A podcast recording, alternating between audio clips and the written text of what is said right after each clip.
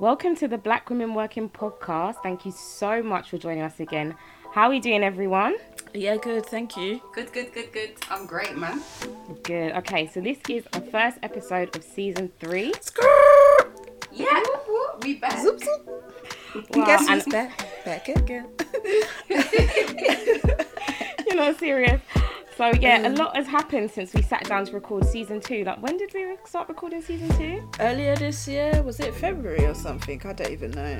Yeah, Yeah. about that. Before everything went to Before the world exploded, Yeah. basically. COVID, Black Lives Matter, just everything. was. Kobe, Gianna, Gianna, boy, everybody. Oh my goodness, yeah. Pop Smoke was that this as year as well? Yeah, Pop Smoke. Wow, so 2020 has really, it's been active. Boy, It's been active. But yeah, so we're excited to start the new season. But um, even in between seasons, we've really tried to connect. So we've had our Let's Talk About It episodes. We've been doing our Instagram lives, you know, our trying to be like you, sis. And we've also started with our newsletters. So this is just a shout out to all of our. wow.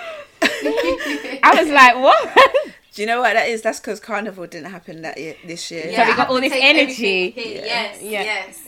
so I just want to do a shout out to all our new followers. The thank you for engagement, but also to thank you to our day ones as well. So please follow us on all of the socials, BWW Podcast UK. Please check out our new website, blackwomenworking.co.uk. Our website's got a link to every single episode we've put out there, and it's also got a link to sign up to our mailing list as well. And if you want to get in touch with us, just drop us a quick email at blackwomenworkinguk at gmail.com. Yes, sir. Yeah. So our quote of the day is I hope you guys like this is if they come for me in the morning, they will come for you in the night by Angela Davis. Hmm. That's a tough one.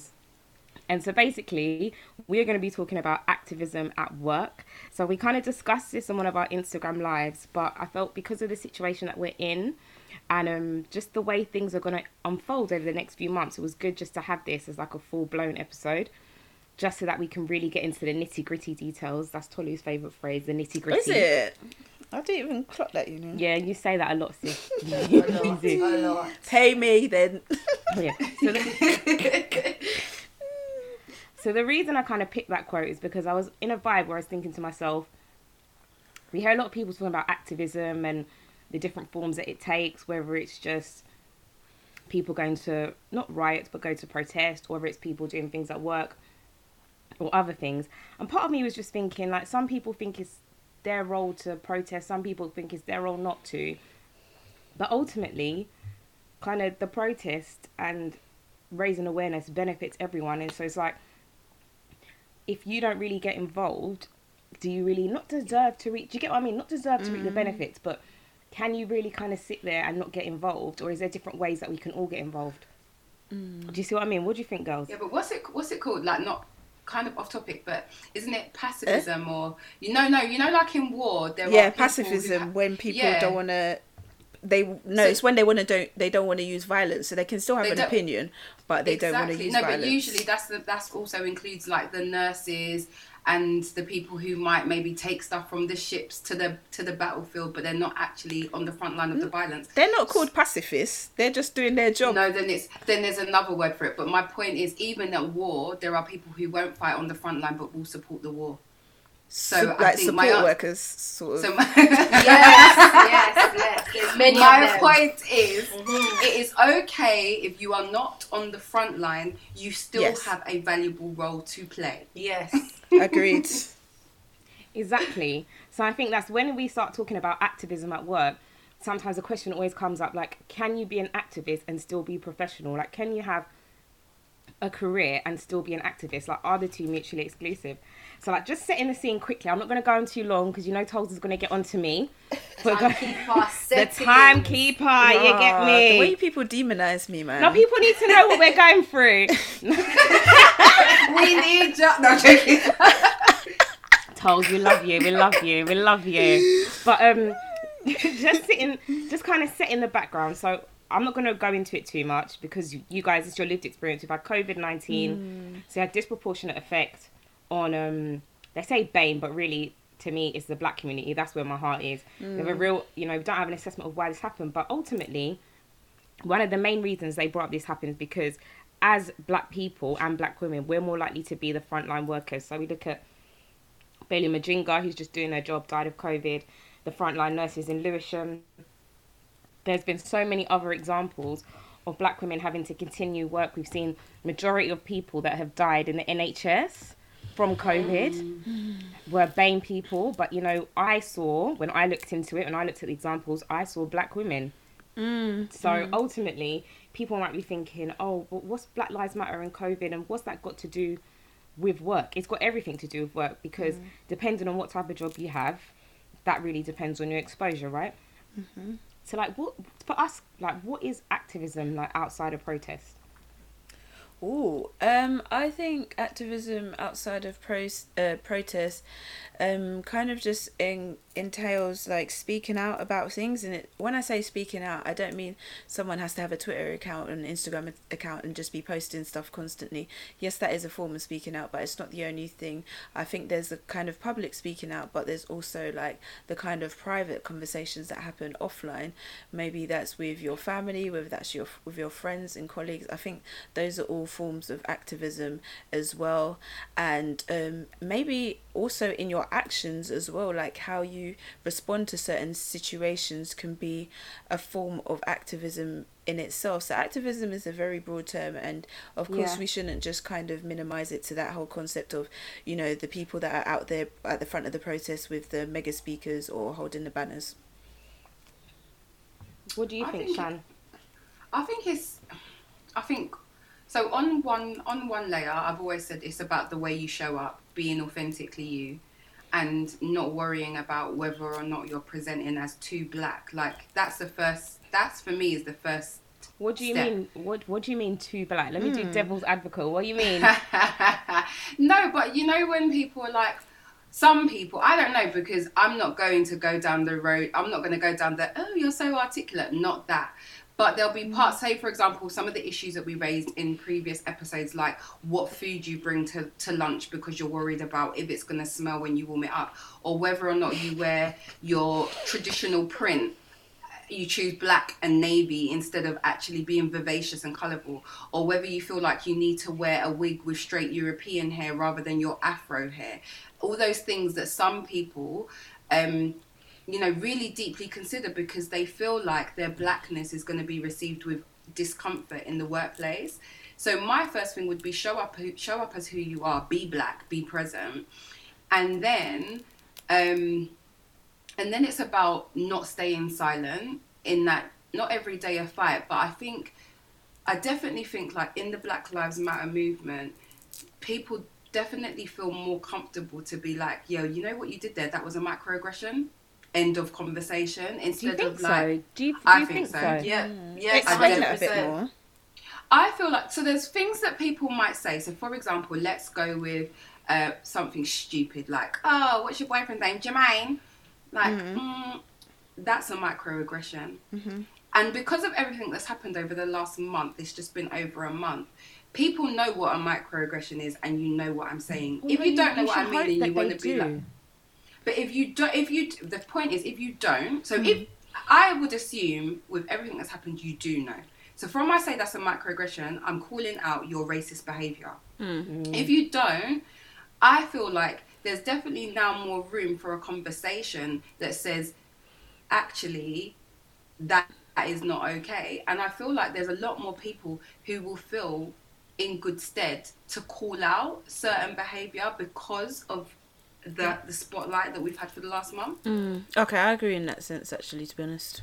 um, and and it's it's still a, for, for a lot of us it's still a scary thing to do because you know there's still that typical oh I was only joking or oh, you've got a chip on your shoulder mm. but I definitely feel like speaking to my white colleagues that people are treading on eggshells mm-hmm. people are like wondering about what they say or more inquisitive or more engaged and obviously I I'd like to think that I work with white people who are absolutely fine to work with in the way they present and the values and um, you know the type of work that we do.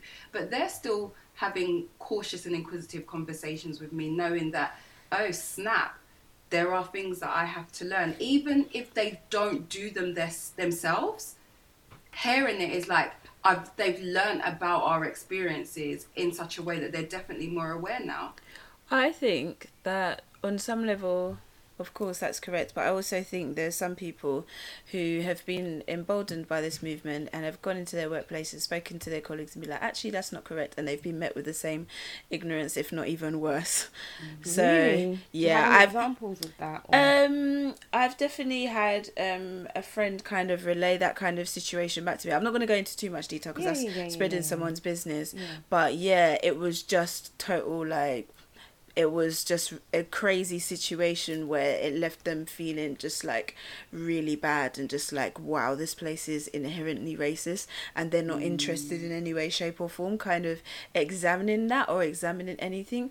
So i think it just kind of depends the context in which people work. I think uh, people are still kind of impacted by the reservations or the things that held them back before i feel like in certain sectors there is that kind of privilege to be able to have these discussions a bit mm-hmm. more but in other sectors perhaps maybe more some of the more frontline ones maybe where people are a bit more vulnerable in terms of job security maybe if someone's like a porter or a cleaner or a taxi driver and mm. stuff there i don't feel like they this is my presumption by the way but i i presume that that kind of level of freedom to have such a discussion or call those certain things out are not really there but again i don't know i'm just presuming See, my thing is, I think it's it's very different for people who um, are not like back in the office yet, because ultimately, Yes, like I haven't, I've. I've had like one conversation with someone about BLM because I brought it up.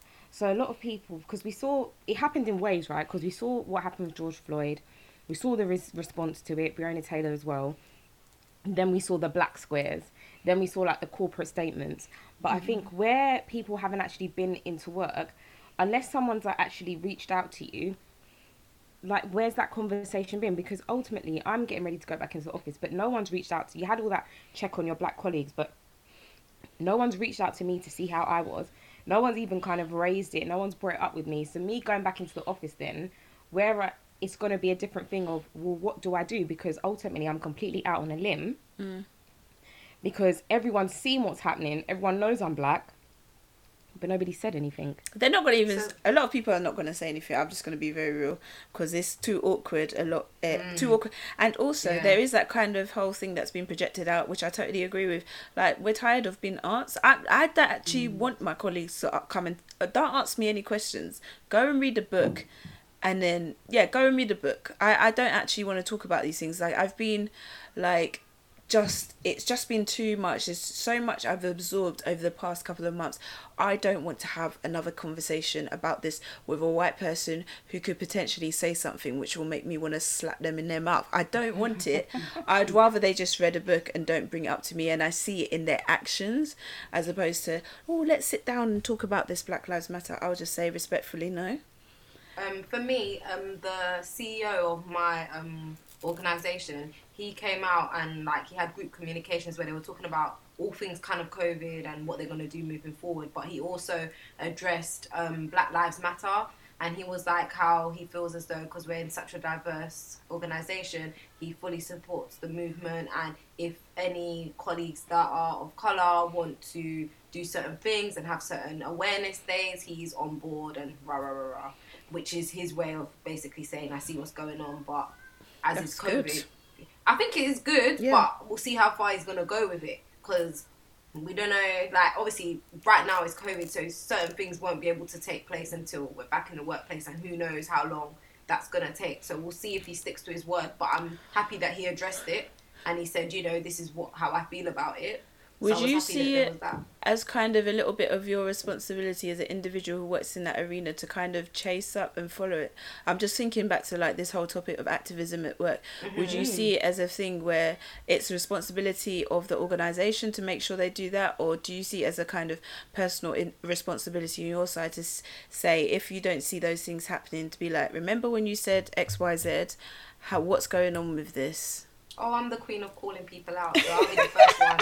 I'll be the first one, especially with this particular organization. If I don't see things coming into fruition, I'm just gonna be like, um, I have the date in my calendar, so I will always remember what he said on that date, and I won't be afraid to like call him out because I just feel like you can't be saying these things as a CEO of an organization and then expecting nobody to call you out on it, especially if you're not going to deliver. So for me, um, I'm hoping that he will stick to it. And if there's any chance of me being involved in any of these things, I will definitely put myself forward and try and encourage others to as well because I think it's very important, especially with the demographic of what, who works at the organization. There's a lot of women of color, men of color. So I feel like, yeah, definitely I'll be doing that.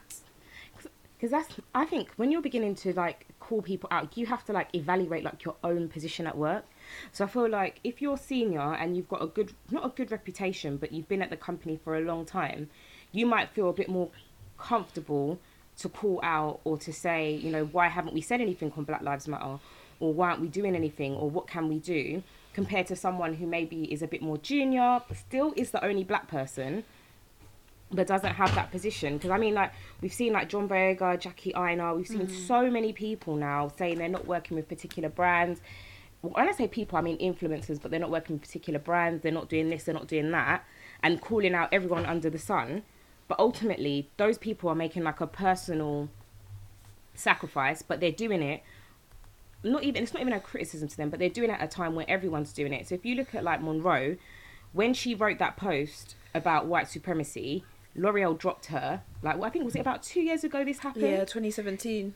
But this was when like the BLM conversation wasn't prominent. It- not that it wasn't in fashion, but it wasn't something we are talking about.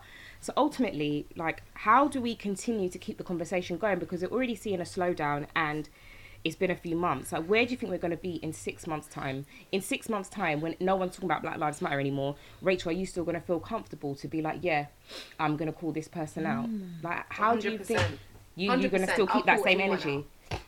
I'll call anyone out 100% because I still feel like Black Lives Matter every single day. They mattered before the movement became what it is now, and they will continue to matter as long as I'm alive, as long as there's a black person alive. So um, I will continue to call people out. Um, I don't care if it's not in fashion anymore. I feel like it's my duty, and as a member of the black community, I will continue to do. Here, here. I have to. I have to. I'm sorry. Like I can't. Like so many things have happened to us and have been continuing to happen to us.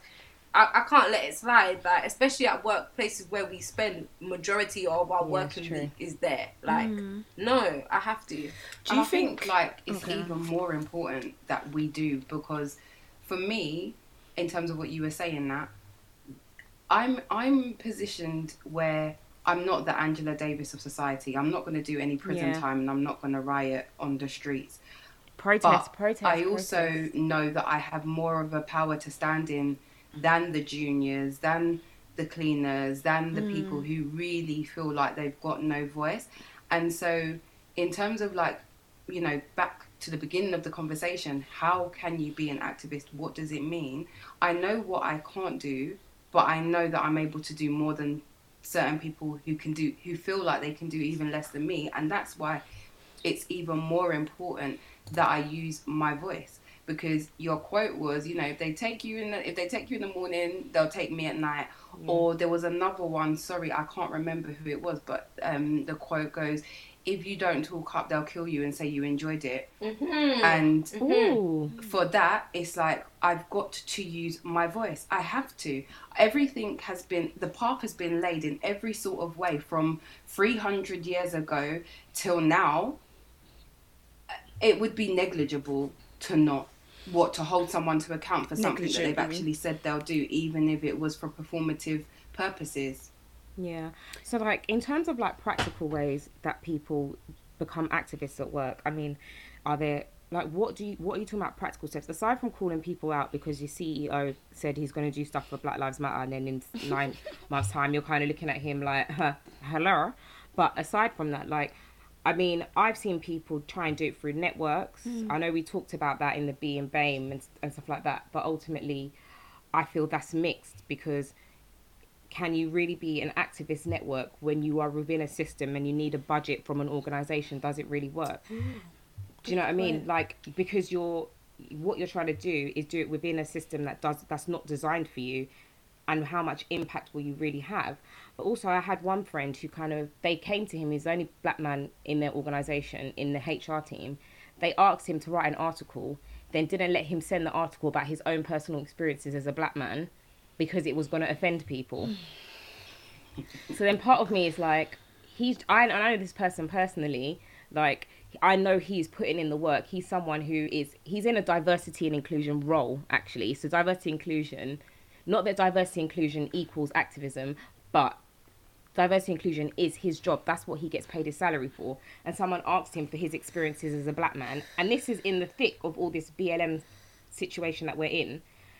And they were like, "No, you need to take this out. It's too this. It's too that." It's so like when we're talking about being an activism at work. Apart from calling people out, like what are we actually talking about? Uh, it's it's literally like it's um Uh, I'm I'm gonna go deep here. It, it's literally a metaphysical transformation of mind, but it's not our mindset. It's the people that we work with that have these and Yeah. beliefs and hold these beliefs, and we can't really change that. They have to be of the mindset within themselves that that's something that they want to address. All we can do is say, this is why this is offensive and you shouldn't do that. But if at the end of the day, like it really pisses me off to hear that he was asked to do that and then they weren't ready to hear it. So what is the point? And I think this is something that we're gonna have to face moving forward. Like a lot of people, a lot of companies are gonna do that whole performative thing is, oh yeah, you know, we want you to talk about your experiences and just let us know what's going on. But when they get the real rap raw truth, they're gonna look at it and say, no, no, no, no, no. okay, we didn't ask you to be that, you know, out there. You know, can you tone it down a little bit? Can and then it's just it's just gonna be really demoralizing for a lot of people and a lot of Yeah. people are going to feel like going back into their shell and be like do you know what nothing's the same thing is happening anyway it's like the quick it's the status quo has been maintained so why should i even bother doing anything so it, it's it's difficult. I think it's one of those things that we just kind of have to feel it out as we go along and just do what we can do within our power, but also know that if the places or the systems that we're approaching don't want to hear about it and from us, there's not really much that we can do um, to make them, but we can move within ourselves and organize within ourselves to create places that are safe for us and then eventually Yeah. just migrate there. Same way, like we're migrating, spending our money in Yeah, certain Black places. Do you know what I mm-hmm. mean? That's what we're gonna have to do. We're gonna build it. We're gonna have to build it from scratch and and just do that. But yeah, it's difficult. This activ- activism at work one is a difficult one because I'd like to stand here and say, yeah, every time someone says something mad, yeah, I'm gonna be like, nah, da. But in in reality, do you know what I mean? Like, because I think like what it what is it people don't get is it's actually exhausting to be black. So, for example, you you, you go on Twitter because you want to catch one two banter, and then Oh, you see like on. police brutality, um, and it's just kind of like, okay, you killed my mood. Like, you That's I'm gonna have to do an hour of meditation just to get my positive vibes back. Literally. And this is all before. Look, this is all before eight. 9 p- eight. Yeah, nine a.m. Yeah. Yeah, same p.m. So by the time I've even got into work, I've got all that in my head, and Yeah. then someone's gonna come and start saying some something off key at the coffee machine, and by Mm. then, do I even have energy to come and fight them? I remember like Listen, guys, no, no, no. We are the strongest people on this earth. What's this, Rachel? Our time is coming. Oh, No, we've said God. are coming. we've said Don't worry, guys. dispel with this whole we're the strong strong people. Listen, I'm vulnerable. Listen, I'm a human being. I've got I think- emotions. I think for me, like the way I took activism at work was just simply I'm just gonna have conversations. So I'm just gonna throw it out there. So I had a conversation. I'm lucky because I'm in a US company and the US side of our company has a lot of black partners and they are not they're not capping. They're very, very real. So they had like an international call talking about what we're going to do here, there, and I sent an email about the situation in the UK and we're raising funds and we're doing things. They were even like telling people, send us your pictures of you protesting at Black Lives Matter protests. And like they were like posting them and emailing them round saying how they're so proud of everyone. But I feel like my firm is a weird, weird, weird exception. That being said, like my activism was just having conversations at work but also having conversations with like industry bodies. And I remember there's one conversation that I had, and they were kind of like, "Yeah, well, we can't be more diverse because we don't really know that many black people." and I was just like, So, and the point is, but God. did, did, so I was just like, so I had a conversation with them for like an hour, brought people in, and did they pay what- you for that? No, mm. hell After- no. It's like after I was thinking, right, can I really be keeping Keep this that up. activism at work energy because one phone call, I had to go and lie down. It's lucky I was working from from home. Claims, expenses, expenses now. Do you know what I mean? So it's like It's I get your real. Rachel, what you're saying, like we're the strongest like race in history, da da da da da da. What? But like, I'm tired after that. Uh, no, Like, guys, don't literally. get me wrong. Don't get me wrong. No, I know we understand you. We are, we have, we are vulnerable as well. We're not just strong, Yeah. strong, strong, and we're not. We haven't got anything that mm-hmm. you know. Do you know? You guys know what I'm saying. Yeah. But what I'm trying to say is that there are going to be things and that are in our past that are going to be harder than other races that we're going to have to deal with. Mm. And as people, we have to think of ways to get around that. Like I'm gonna be real honest with you, yeah. Like w- beginning all of this, I really had the vim of all my ancestors and other people's ancestors behind me. Now, seriously, I was like, on it. your I was- ancestors and other people's Honestly, ancestors. I was watching everything, every video. I was up in every conversation. Not necessarily Roots. contri- contributing to them because I've I, I've experienced growth and I I understand that I don't have to be triggered by every stupid person on the internet. yeah, yeah. But now I'm not gonna lie to you. When I go online, I don't want to see anything. I literally, I'm in that headspace right now. I don't want to see anything. I don't want to hear about anything because as of yet, me personally, I haven't come up with any kind of practical solutions or um ways in which I feel I can impact the situation. When I do, then I'm going to enter the fray again. But right now, I'm on a sabbatical. I'm on a break. I've taken it enough. I need a moment to kind of step back, recalibrate, and think about how I can uh, practically and tangibly Yeah. progress this whole um activism but the one thing i love about it is there's always someone somewhere that's going to have energy when you need to lie down and that's what i love about it we can we can all do it in shifts so that everyone is not completely like burnt out like when i think of like activism burnout i think of um I think of Erica Garner, like at Yeah. 27 years old, she passed Yeah. away, like fighting for the fighting for the rights of justice for her father and for other people. And ah, every time I think about that, I'm just like 27 years old, you know, A I- baby. like I still can't even believe that occurred. And I think about, you know, Kalief Browder's mother and the, his Yeah. family and other people that these bad things have happened to and their family members have passed away because it's completely like broken their hearts. And I just think um, it's it's good that we're doing all these activism things, but we also need to make sure that we're managing along with that like our mental health. Um, in that context as well. Otherwise, it does have the potential to kind of just bring us to the point of no return. So I think it's it's good when we're working with others with our activism, so that we can carry the load when somebody is not able to. But I think, see, I, I totally agree with you, but I think this is also, we're in a dangerous place. Like, whilst I'm optimistic, I think we're in quite a dangerous place because we because we are so tired.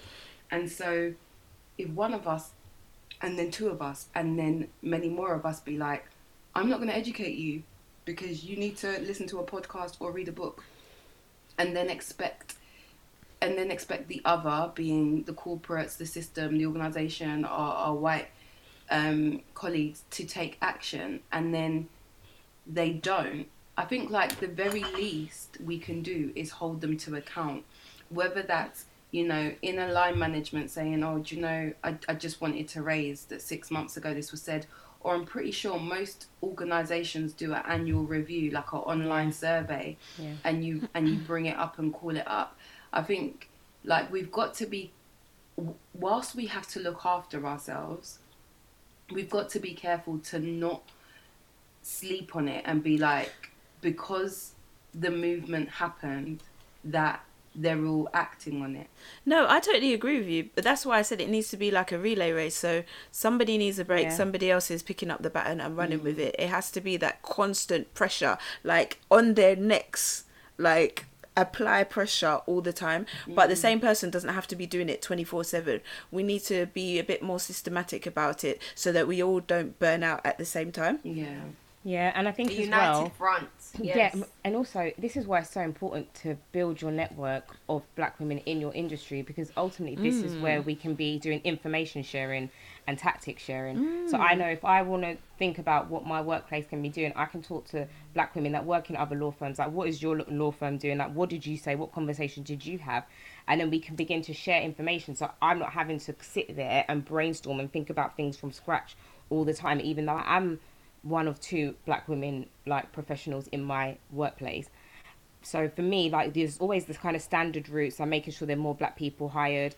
Practically what we can do do to improve that but also kind of challenging like having those conversations with hr but ultimately i don't have to go into every situation as a newbie. I can hopefully be able to talk to someone else who's doing a similar thing going through similar thing and say look sis what did your firm do? Because my firm ain't done anything. So what you know i want to do something but do you have any ideas? And i think that's where that relay race comes in. If you don't have someone else in your firm that that is a black woman as well or a black man.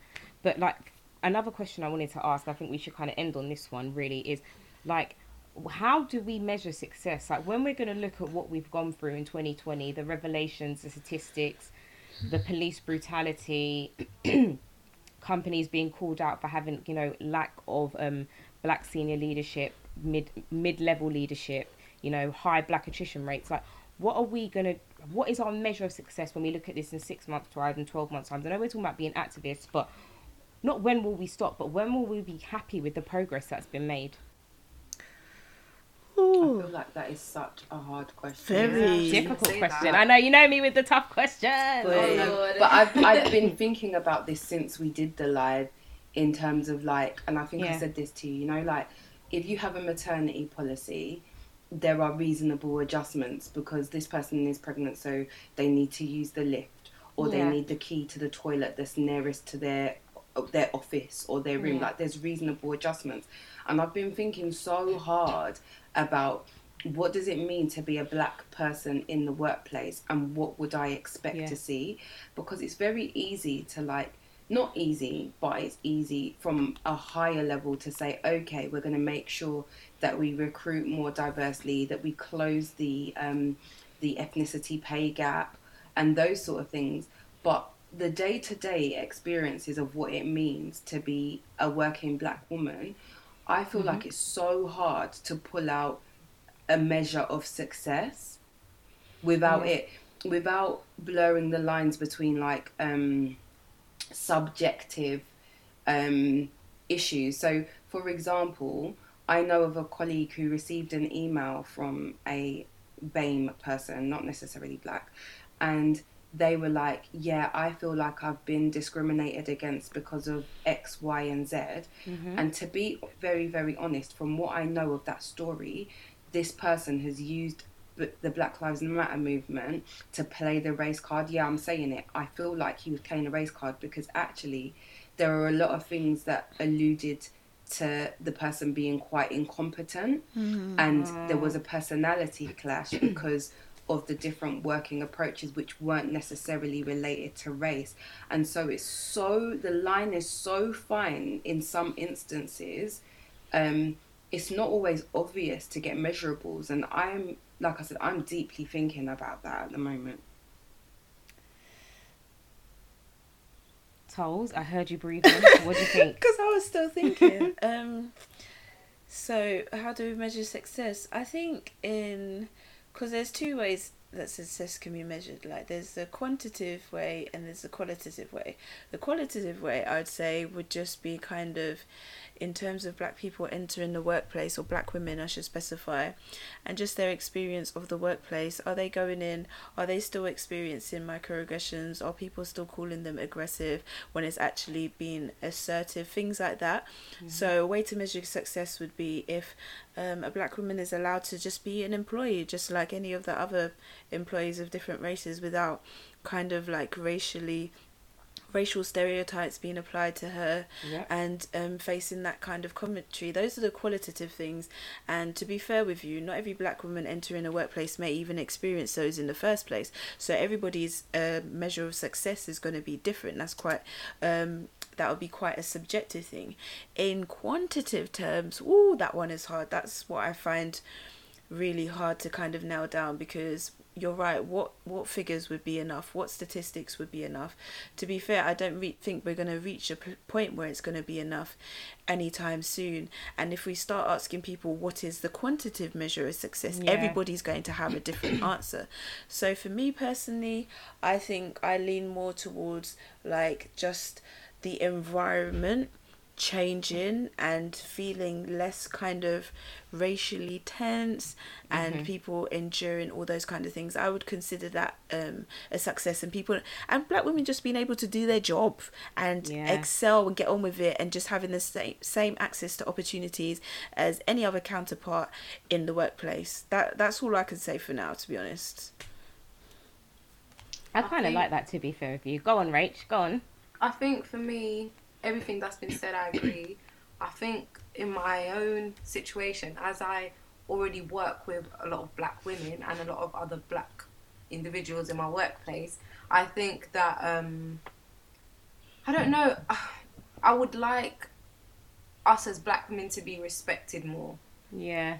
currently I feel like you know some of the the black people black women that I see in the senior positions they're not respected and I feel like that's not what I would want. I wouldn't want a black woman to go into a senior role or a role and they're not respected but they're hired because they're black. I want us to be respected within the workplace respected for our work respected for the way we dress respected for the hairstyles that we want to wear or whatever we want to do we're respected and we're not oh she's aggressive or oh I don't like the food that she ate today. I want us to be respected in all manner of things that we do there particularly our work and the sacrifice that we we all make to go to work like I think that would for me be successful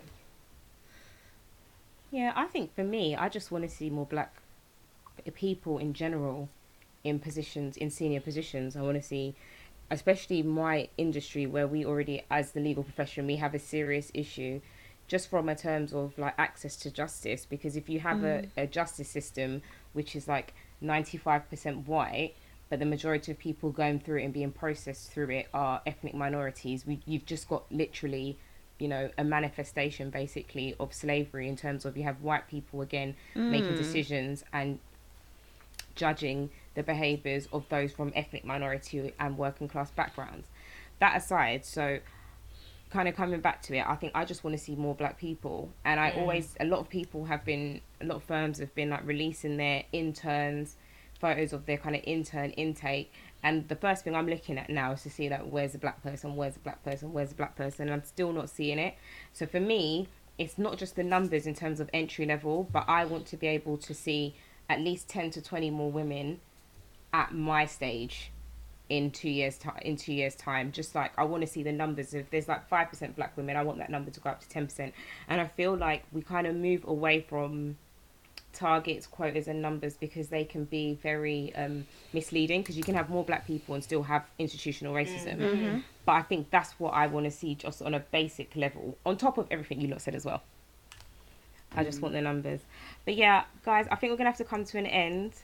Right, Tolls? Is that right? We've got a bit more time. don't, don't at me man she's looking at her clock like oh I know. God, they're going over and I, but um, guys, I just want to thank you so much for listening to our first episode of season three. I'm so excited that we are here, um, and I hope that this has been beneficial. If you've got any comments, you want to give any feedback, you just want to keep the conversation going, please engage with us using the hashtag hashtag BWW Podcast UK or adding us on Instagram or Twitter at BWW Podcast UK.